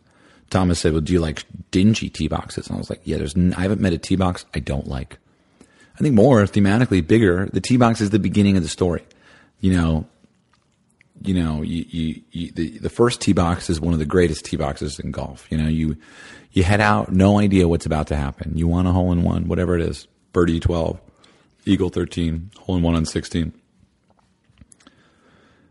Um, so we talk about all that, and then you know, um, another great tee shot on uh, 15. Great tee shot. Right in the middle of the fairway. Um, I have a. Oh, wait, fuck. Sorry, one second. Okay, thank you for excusing me. Experiencing all sorts of things in my body after eating three cookies. I'm pretty sure the recommended dosage is probably one. But I promised that this would be a special podcast. All right, so we're making our way to the end of this here. Uh, 15. I'm in the middle. I'm in the middle of fairway. Um, I've got kind of an easy three wood. Um, so I'm thinking lay off it again. I just can't do this layoff shot. I need to never lay up on a shot. Not lay up, but lay off. Um, I have like 220 uh, front edge, 230 pin, 228 pin. So my three wood is like 250. I mean, normally, but you know, everything's moving pretty slow. So I do an easy three wood. Again, wipes it to the right a little bit in the water. I'm like, now I'm pissed. Brian goes here, just just take another shot. I was like, all right. So I dropped there, and then I I hit a really good three wood, like just straight as an arrow, about thirty feet right of the flag. Landed right in the middle of the green and that was good. I think energetically that got me and Brian and the golf ball back as a back as a group as we were now, you know, we were all heading in one direction. Favorite band? Just kidding. Never listened to them. I'm sure they're great. Love it. Great band. Never listened to it. So I'm on the green now. I'm lying one, two, three. I'm lying. I'm lying four on the green. Is that right? Drive water, drop, green. Yeah, I'm lying four. Yeah, right. And then I three putt. One, two, that's seven. I got a seven. Yeah. Huh, is that right? Okay, I had a seven. Um, second hardest hole, hardest hole on the second nine. Um, yeah, and then again, like just had trouble with the long putt. He was like, "Get it to here, and it'll go the rest of the way." I got it there, and it did not go the rest of the way. And then I had a really hard two putt from the place where my first putt landed. But you know, again, just not not it's not tremendous. You know, it just is what it is. It's just it's golf. It's incredible, right? Um, but my biggest problem of the day was the half shots and the green speeds. I was short on seven putts, you know, that should have just gotten there. Um, but you know, things turned around a little bit. Um, not a 180, but maybe more like 30 degrees. They turned around. Um, the 16th hole, uh, we walk up and this Thomas tells the British writer tells me this is his favorite hole. So I do a video of him swinging, which I will burn after I send it to him. I was hoping one of us would get a hole in one, but obviously, um, you know, that didn't happen because otherwise I would be way more excited about telling you the story.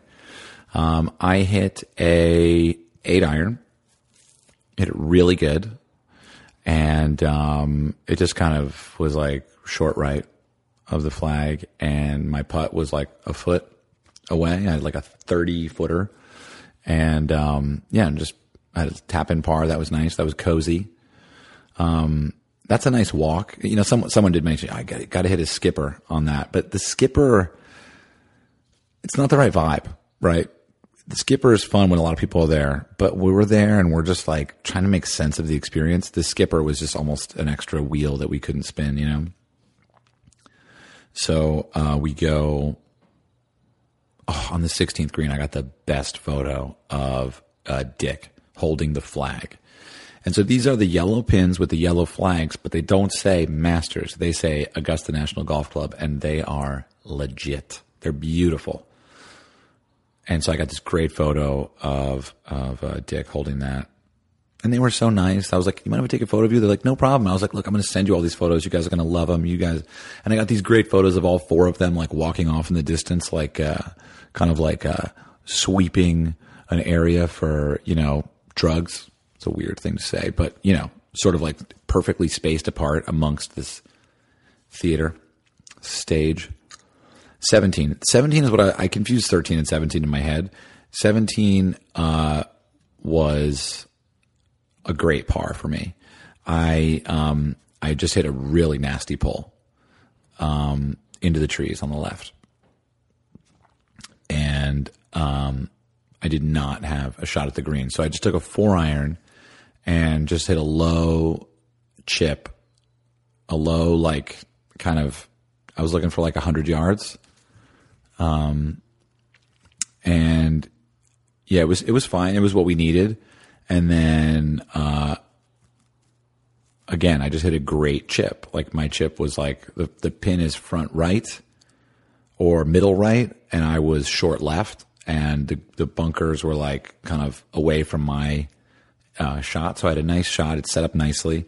And um, yeah, just threw it up there. It looked like it was going to roll in. You know, there was a few times where it looked like my chips were going to roll in, but I think that might be the genius of MacKenzie just playing with his future patrons that would be holding golf clubs.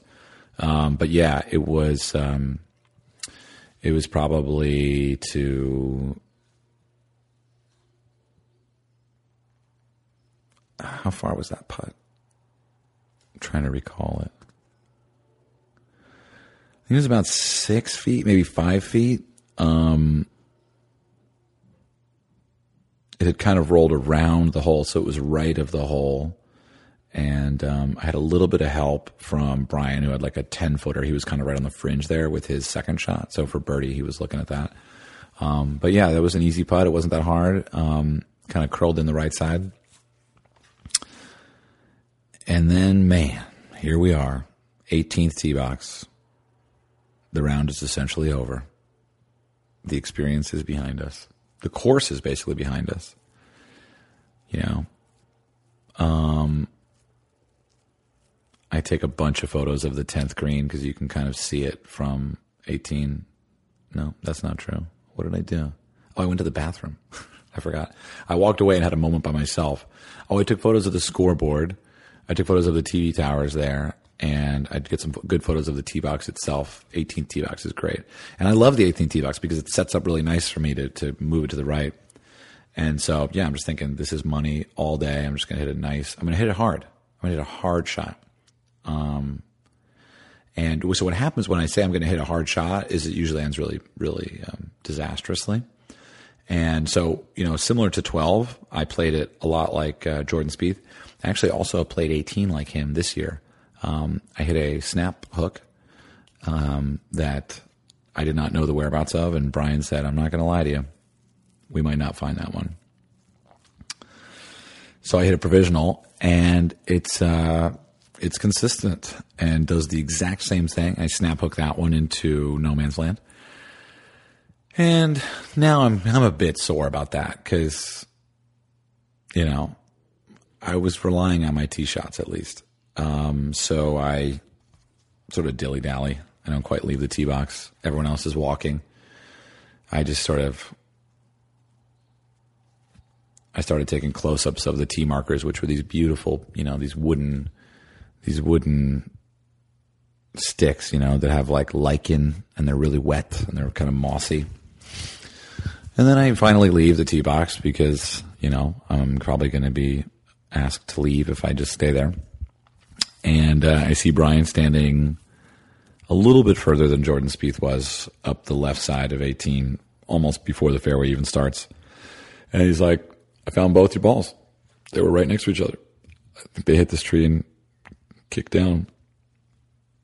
So it's like in this pretty nasty wet rough, and I've got like two, uh, two. I think it's two fifty, like high two fifty, mid two fifties. Um, no, that's not right. It's high two thirties because he's like, you cannot go over the green. Like it's physically impossible. Even if your max is 255 with your three wood from this lie, with this air, with that elevation, you will never go long of the green. So give it all you got and just, and just hit it. And I was like, okay, for Christ's sake, let's just hit one balanced shot. You know, let's just stay over the ball, swing, keep your head down, keep your body like a, like a telephone pole and just wrap that phone wire around the ball, you know? And I do that. Uh, again, it's just a bit of a straight push, just a little bit right of the green. And, you know, they've got the green is like on one level and then the fair and then the green side bunkers kind of descend a little bit and then after that it descends a little bit more into a bit of a collection area and then it goes back up to where the patrons sit. So like if i was actually jordan Spieth, i would have killed somebody but no one was sitting there. So um so i had like a weird downhill lie chip to like a probably i had like a 25 foot carry and i and brian was like don't ask just do and he's like, land it here. And he had like a spot that was like 30 feet right of the pin, uh, middle of the green. And, you know, I'm trying not to be upset about the tee shots, but I'm also really excited because I have a chance to make par, you know? Uh, so I hit my chip and it is perfect. Perfect chip. One of those ones, the ball is just sort of, you know, high fiving all the grooves as it slides up the face of the club, you know, and it's just sort of high shot, I open up the club face nice and high, the ball just, and then you can hear everything's so quiet there. You could hear the ball just, actually, it's like that. It sounded more like, what like? Trying to manipulate the sound. You know what it sounded like. It sounded like that. Ball lands, kicks a little bit forward, kind of moves, you know, the pin is front left. So it's in the middle of the green. It's coming downhill. It's kind of moving away from me a little bit. It hits the fringe, slows down a little bit, curls back down again, looking like it's going to go in the hole. From a man like me, who's in it, who's a, uh, you know, a, probably a, what, what would I call it? Like a, like an optimist that really has no grounding in reality, like a foolish optimist. I thought it was going to go in the hole. It came to rest four feet from the hole, and this one counted. This one mattered, you know. I really wanted a par 18. I really wanted to walk off with, you know, for at least within myself, a little bit of dignity. So I was the last one to putt. And he was like, you know, he was like maybe a hair outside left edge. And I was like, how about this? I've been short all day. Inside left, I'm going to hit it hard. And he was like, I like it. And then he just walked away. I pulled the putter back. I became frozen with fear and emotion, but it didn't manifest itself in the yips. And I made the putt. And I walked off 18 with the best par of my life. So how's that? If you were keeping score, I shot a 42 on the second nine. Exactly like the 42 I shot on the front. So I walked out of Augusta National with an 84. That's the number you've all been asking. What did you shoot? How did you shoot? How did you play? The interesting takeaways are the first nine and the second nine are well, were very different for me, right? Because uh, on the first nine, I felt like I was confidently standing over the ball, making good shots, and just sort of making minor mistakes here and there, and mostly three putts. The second nine, I felt like I was like coming in there with like an amputated hand and like just like crying and bleeding, you know. Um, much more big mistakes on the second nine. On the first nine, I had one double bogey on six no, that's not true. I had two double bogeys on the first nine. On both the par threes, literally the par threes, I'm three, four, five, six, I'm seven over on the par threes. literally more than six, 55% of my drop shots came on the par threes.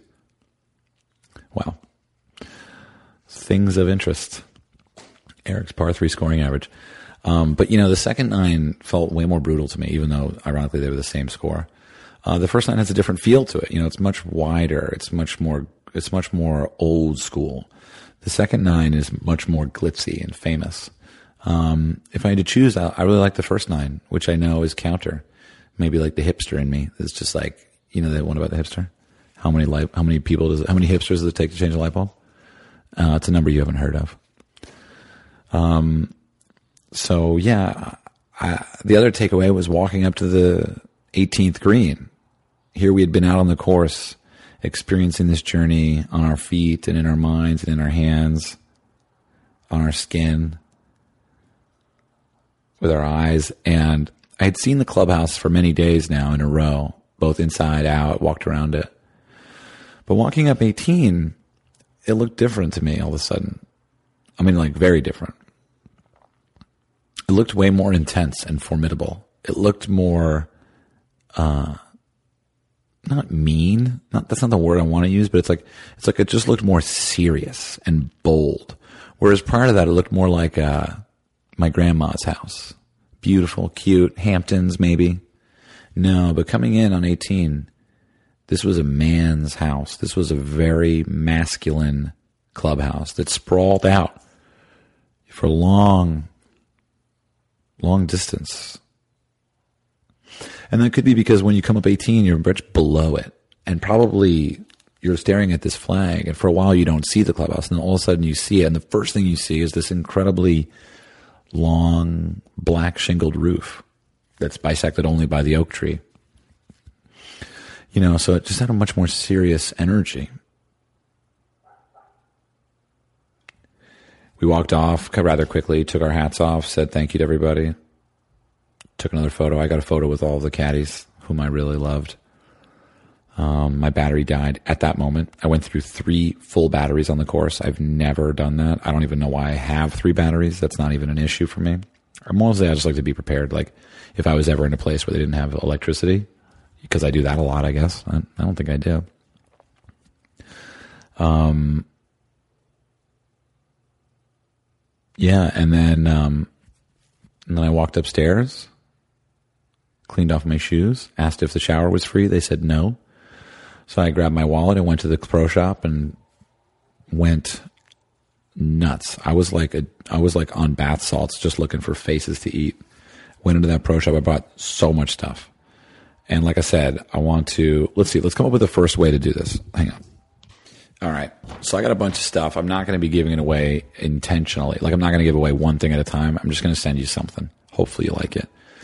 Uh, okay. The first quiz question is, what is the area to the left of the eighth fairway called and why? That's it. So first person to DM me that, I'll send you something. Um, ooh, very exciting. Who's going to be? Um,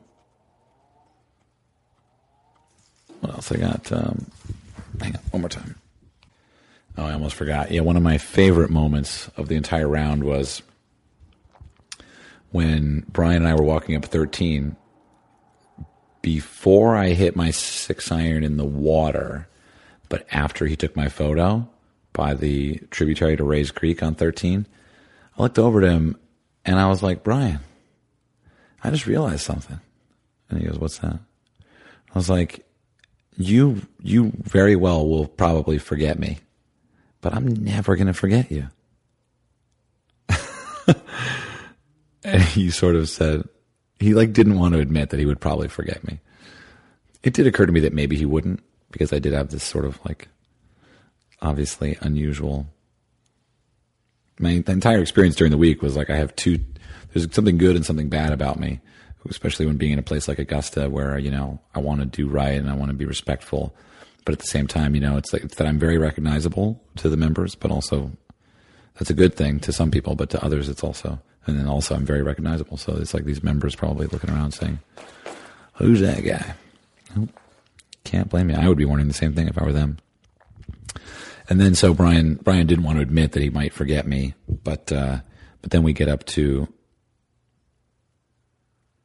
walk into the clubhouse after 18 and he goes, Give me one of your balls.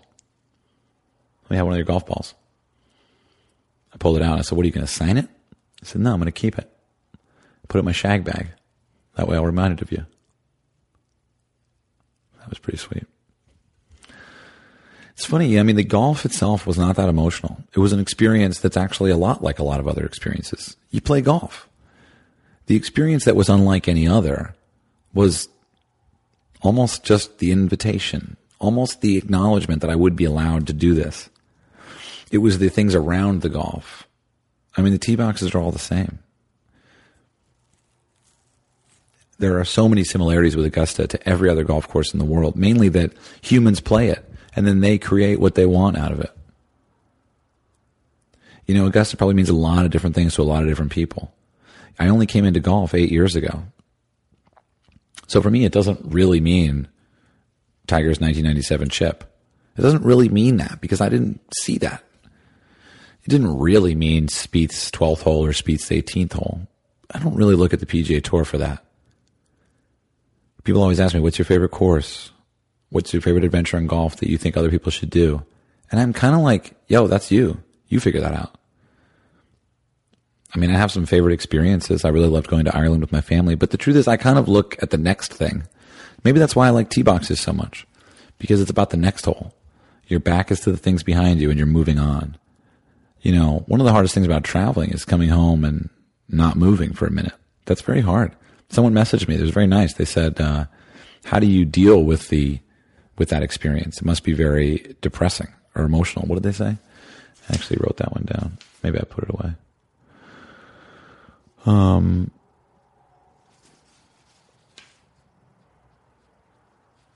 emptiness is the word they use. I thought that was very accurate and a very good observation.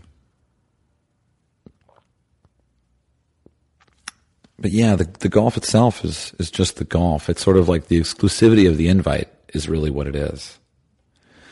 I was having dinner with, uh, you know, Kelly James, the singer, on Tuesday night last week. And it was actually really interesting. Ted Scott was there. I really wanted to talk to him about caddying for Bubba on the podcast. And he didn't want to do that as much as I did. So we haven't done that. But he's open to it. But he was saying, uh, Kelly's dad was saying he grew up around Pebble. And his dad was saying, if you put a wall around Pebble and made it private and you made Augusta public, it would be the opposite.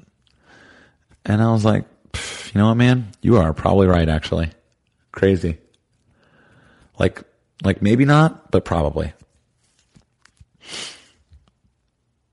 So, you know, this idea that I've been to the Holy Grail or that I've seen something, you know, one part of me is like, not accurate. Not accurate. But then there's this other thing that happened, which is I mean, I did what I did, right? I went to the pro shop. I got to go take a shower. It was a marble cube. It was amazing. I brushed my hair. I took a photo. I had another coffee.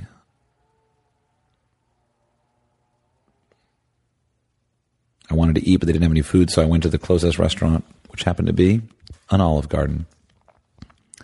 That was pretty interesting because I think you've heard me say that uh, one of my first golf trips ever was a solo trip around Alabama playing the Robert Trent Jones Trail. A lot of golf courses. And I was so broke at the time that I would sleep in my car outside of a Holiday Inn and then I would wake up and walk in like I owned the place, only to use their bathroom and steal some bagels and coffee. Then I would drive to the next Robert Trent Jones Trail course, take a shower there. Then I would go to Olive Garden and get the bottomless salad or whatever, the bottomless pasta. And I would watch Phil's highlights from, uh, I believe it was 2011. Did he win? 2010, 2011? And um, Olive Garden featured heavily in that memory of mine. I would just sit at the bar. So I walked in after playing Augusta National. I went to Olive Garden, sat at the bar, ordered the same thing.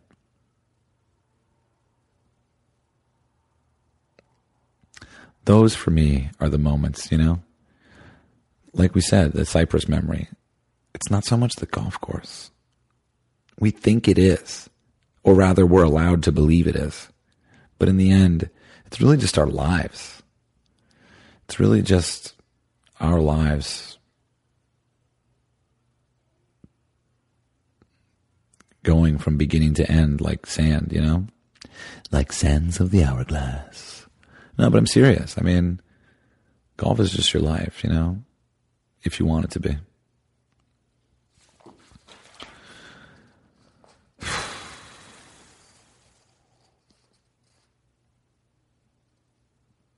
someone proposed the idea that oh i kept thinking like it was like the leftovers you know like we were playing like like we had no Like like some people had been chosen and some others hadn't, and it felt like the leftovers. Like oh, so sad everybody else didn't make it.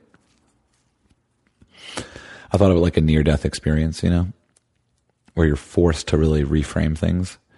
And to be fair, I got home yesterday, less than 24 hours ago, and we started driving up my neighborhood, and I looked out the window, and it looked different.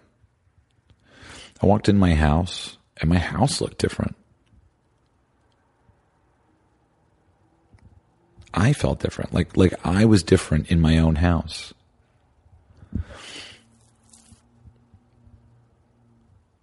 It was weird. It was very weird. It still is. I feel different, but I don't know how. And I suppose it's like kind of like it'll take a while to settle in. Um,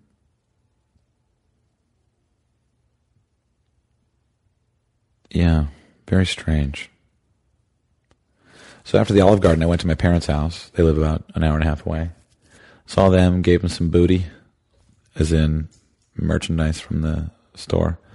The merchandise that that that whole idea of what is the name of the area between left of the eighth fairway. So that's for the Angel, Augusta National Golf Club gear. That's not for just any old Masters gear. I got a lot of cool things. I got playing cards, hats, visors, golf towels, ball markers. Most of it not for me. Um, what else? Is that it? Is that all there is? I can't wait to show you these photos. It's funny, you know, talking about this experience so so much. It's funny. It's funny that we don't talk about more things more often. It's funny that the idea of playing Augusta is sort of a secret. Like like most people don't really talk about it. Like they're almost ashamed or shy. Like the whole idea of like a humble brag kind of cracks me up. Like Paige brought that up on the last podcast. She was like, humble brag. I was like, no, not that humble. I'm just fucking bragging. but like, isn't that cool? I mean, wouldn't you want to? Wouldn't you want to be excited? Right? Like if you had a hole in one, wouldn't you want to brag about that? Wouldn't you want to be excited? What's the difference between bragging and being excited? I don't know. I think brag, bra- dicks brag. I don't, I don't know. I don't think of it like that. All right. So we are at, oh my God, this is the longest podcast ever. I'm going to finish up with this. Okay. Are you ready? Here we go. Um, I really want to thank you guys. You really legitimize this whole experience. You make it something really, really fun to share, and you you literally have made the experience better. Literally, being able to share this has been for me one of the best moments of my life. If this had happened last year and I had to keep it a secret, or if I wasn't really like, you know, using my voice in this way, I would be sad because it would be a reflection. And now this is going to live on and echo. And some of you even said, I'm more excited for you to play Augusta tomorrow than I am to care who finishes first place at the Masters today. Can you believe that? I mean, that is just absolutely beautiful, unbelievable, ridiculous, and super cool. And so I feel that. I really feel that. That's a really incredible thing to say, and it lands on me. Um, I hang on, sorry. All right, so had to get this thing set up here. So, um, so I went home and gave my parents some stuff, you know, at their house. I didn't grow up there, but it's their house now, and it's such a beautiful house. I got in around nine thirty. We stayed up till twelve, maybe even twelve thirty, talking. And my dad was like, he's, you know, my parents have been to Augusta and they've been to um, they've been to the Masters. Um, they love golf. They're not great at it, but they love it. And we went to Ireland, and I mean, I wish I had had the podcast then. We had the best time. I should probably go back and do a recap. Ooh, sorry, I went up the stairs and I'm out of breath. Yeah, the cookie diet really gets you. Um, so you know, my my dad is like, hey, so you know, um, it was interesting to hear you talk about with the David Owen about how Augusta is actually kind of revolutionary in their traditionalism, you know, with the with the cell phones and stuff. He said, "How do you think it's going to need to change for them to continue being successful?" You know, like most technology companies, they need to keep uh, innovating. You know, and like I've, Apple went to the iPhone. What what is Augusta going to do? And we kind of talked about it for a minute. I was like, "No, no, Dad, this whole thing is wrong because you think that Augusta is a golf course. You think the Masters is a golf tournament, but it's not. It's a spiritual experience. What they are selling is actually a religion." And I started to realize it all of a sudden. I was like, yeah, there's a pilgrimage involved. Everyone goes. You go with your family. You spend time. You plan ahead. You dream about it. Sometimes decades in advance. You know, Stuart came and he had, he was in his late twenties and he had known about this place for 20 years before he actually got to go. And we went two years ago. He cried just looking at Amen Corner. Right? So, so there's that. There's that aspect of traveling to this place. There's the history, right? There's the, there's the, there's the age of the place. There's the guru, if you will, right? And in this case, the guru you might think is Bobby Jones, which is fine, but in some sense, the man behind the curtain is really Clifford Roberts, a genius. You know, when they invent a tradition and they, and they make sure that they have good PR around it, aka the media center, very nice, very good, where they can tell the story with control, which is not a bad thing. I like to have control over it, you know? And then they have a uniform. In this case, it's a green jacket. Well, what does that do? Does that separate the members from the non-members? Not really. What it does is, is it unifies the members and keeps them all equal. It's a very important thing. That's kind of like, um, a lot of religions, especially in the Middle East. You know, they all wear the same thing because it's not about ego.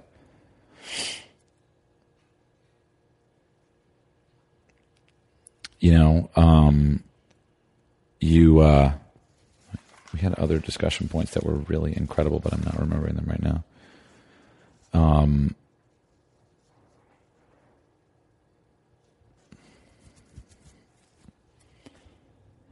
you know, a lot of people call, you know, Augusta and, and the Masters Mecca, right? And so, yeah, you've got that pilgrimage aspect, and as well, you know, it's so hard to actually get inside that church. You can go visit it just like the Wailing Wall or whatever, and you can bring a piece back. A lot of people did, a lot of you guys did ask me for divots, but I didn't, I didn't take any divots. I don't know why. It just was disgusting. It's just grass, guys. It's nothing that special. this is my final point is that it's not, it's, it's, it's the way we see it rather than what it is. And that's it. Like that doesn't, I'm not saying that it's an empty balloon that once you pop it, it's nothing. And I'm telling you, I feel like a different person after having been there and been invited and having, in some sense, more than anything else. A lot of you were very generous in saying that I deserved this and that I manifested this. And I don't know if I believe that, but I do believe that there is some level of micro karma involved in this. But then again, even that feels like it's tooting my own horn. Like that's not really the way I feel. I just feel like a lucky son of a bitch. You know? I don't know what I did. Now, very nice of you. You'll say, "Oh, well, you're helping golf. You're good for golf." Well, that's that's a compliment much higher than I think I would ever tell myself. And I appreciate it. And I never wanted to do it. That doesn't mean I don't love doing it. It just means how little I know about what I should be doing on this planet. So I hope you enjoyed all this. I sure did. Well, you know better than I do that I do not know how to end a podcast.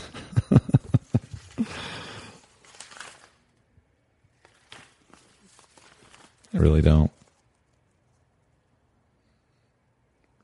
I feel like I left so much stuff out you know, for everything I said, there were 10 things that happened in between that were hard to even move outside of my own head. You know, that was the biggest thing is it's hard to even describe this thing. It's hard to even describe it.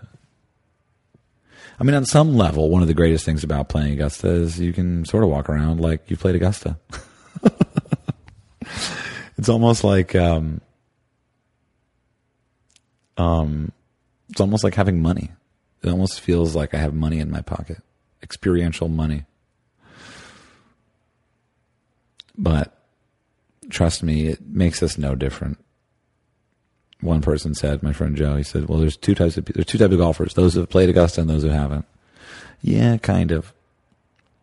But we say that before we play it, and then when we play it, we realize, hmm, you know, there's like the teacher, right? He goes, uh, he goes into town and he says, um, "Hello, I'll be giving a speech. Please, uh, the, please, uh, those of you that know, please tell those of you that don't know." And the ones that know, actually, I can't. I don't know the answer to this. I can't do this. Man, I got to get better at ending podcasts. I thank you for listening. If you actually did listen, that's incredible.